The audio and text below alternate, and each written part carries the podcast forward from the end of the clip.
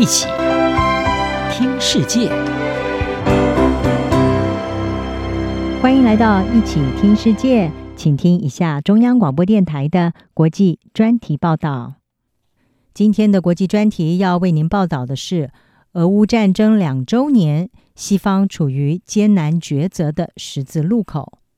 俄罗斯在二零二二年二月二十四号全面入侵乌克兰。在战争爆发几个月的时候，关于寻找一个出口，让俄罗斯总统普廷摆脱一场没有办法取胜的战争，并且挽回面子的讨论很多。而现在，随着俄乌战争将进入第三年，这种说法仍然存在，只是越来越转变为西方需要一个保留面子的出口。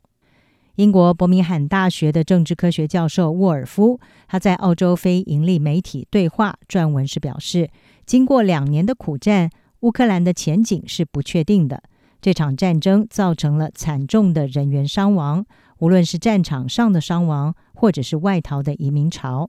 乌克兰的人口损失难以弥补，并且将会对本就已经陷入困境的经济造成严重后果。不仅如此，战争的代价正在以惊人的速度增加。欧盟、世界银行和联合国对乌克兰重建需求的最新联合评估是四千八百六十亿美元，比去年的估计增加了七百五十亿美元。根据全球国际安全政策论坛慕尼黑安全会议所编制的二零二三年年度风险指数。七国集团，也就是 G7 当中，有五个国家将俄罗斯视为最大风险。到了二零二四年，只有两个 G7 成员有这种看法。基于乌克兰对 G7 的政治、经济和军事支持绝对的严重依赖，这种评估让人担忧。而对于必须获得公众支持才能够持续援助乌克兰的欧洲政治领导人来说，这不是一个好兆头。法国和德国的选民对大规模移民和激进伊斯兰恐怖主义的关注是远比对普廷侵略乌克兰的战争要高得多。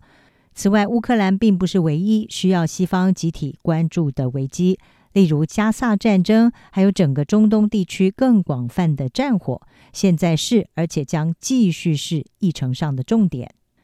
其他还有更多不在全球新闻头条的冲突爆发点，像是苏丹持续的内战、刚果民主共和国东部不断加剧的冲突，还有伊索比亚和索马利亚之间日益升高的紧张局势，都有可能直接让西方公众更忧虑一场大规模的移民危机。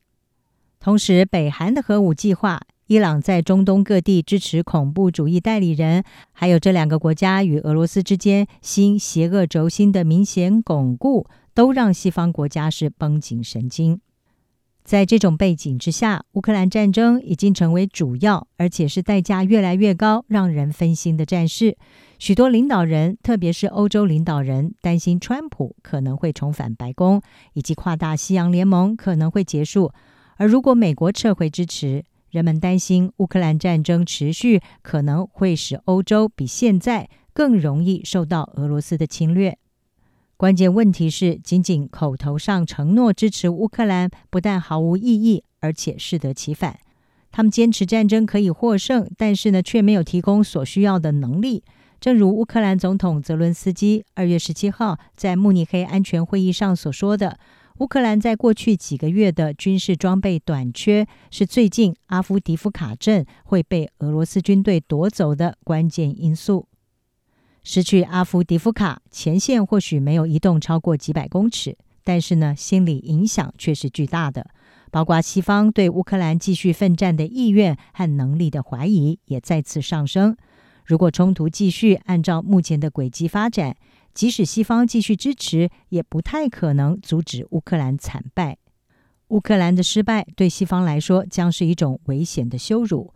俄罗斯的胜利将会加速当前国际秩序的衰败，而且恐怕回到冷战时期的阵营对抗。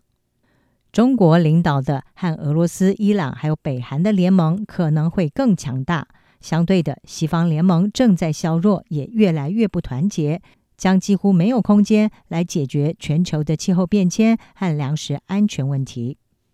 事实上，寻找出口并不意味着让普廷获胜，而是使乌克兰能够保卫目前仍然处于他控制之下的地区。这将会需要更多的西方援助，但是也需要认真考虑谈判停火。战争的结束将会为西欧和乌克兰争取时间，来建立更强大的国内防御能力。乌克兰已经和英国、法国还有德国达成长期双边安全协定，它和其他七国集团成员的协定可能会随之而来。这些协定将会为乌克兰的民主和主权提供更多的保障，而不是目前徒劳无功的全面恢复领土完整的尝试，或者是立即加入北约组织这种不太可能实现的愿望。以这种方式重新评估战场上的现实，无疑的会被一些人视为是姑息。但是呢，更恰当的类比应该是一九四九年的西德和一九五三年的南韩。当时呢，这两个国家都需要建立国际承认的边界，以便在面对敌对的邻国时建立主权。而乌克兰和他的西方伙伴面临的挑战是，建立相当于朝鲜半岛北纬三十八度线的俄乌边界。西方当然还有另外一种选择，就是认真而且加倍对乌克兰的军事支持，否则在战场上缓慢而痛苦的失败，影响将会更为深远。以上专题由杨明娟编辑，还请播报。谢谢您的收听。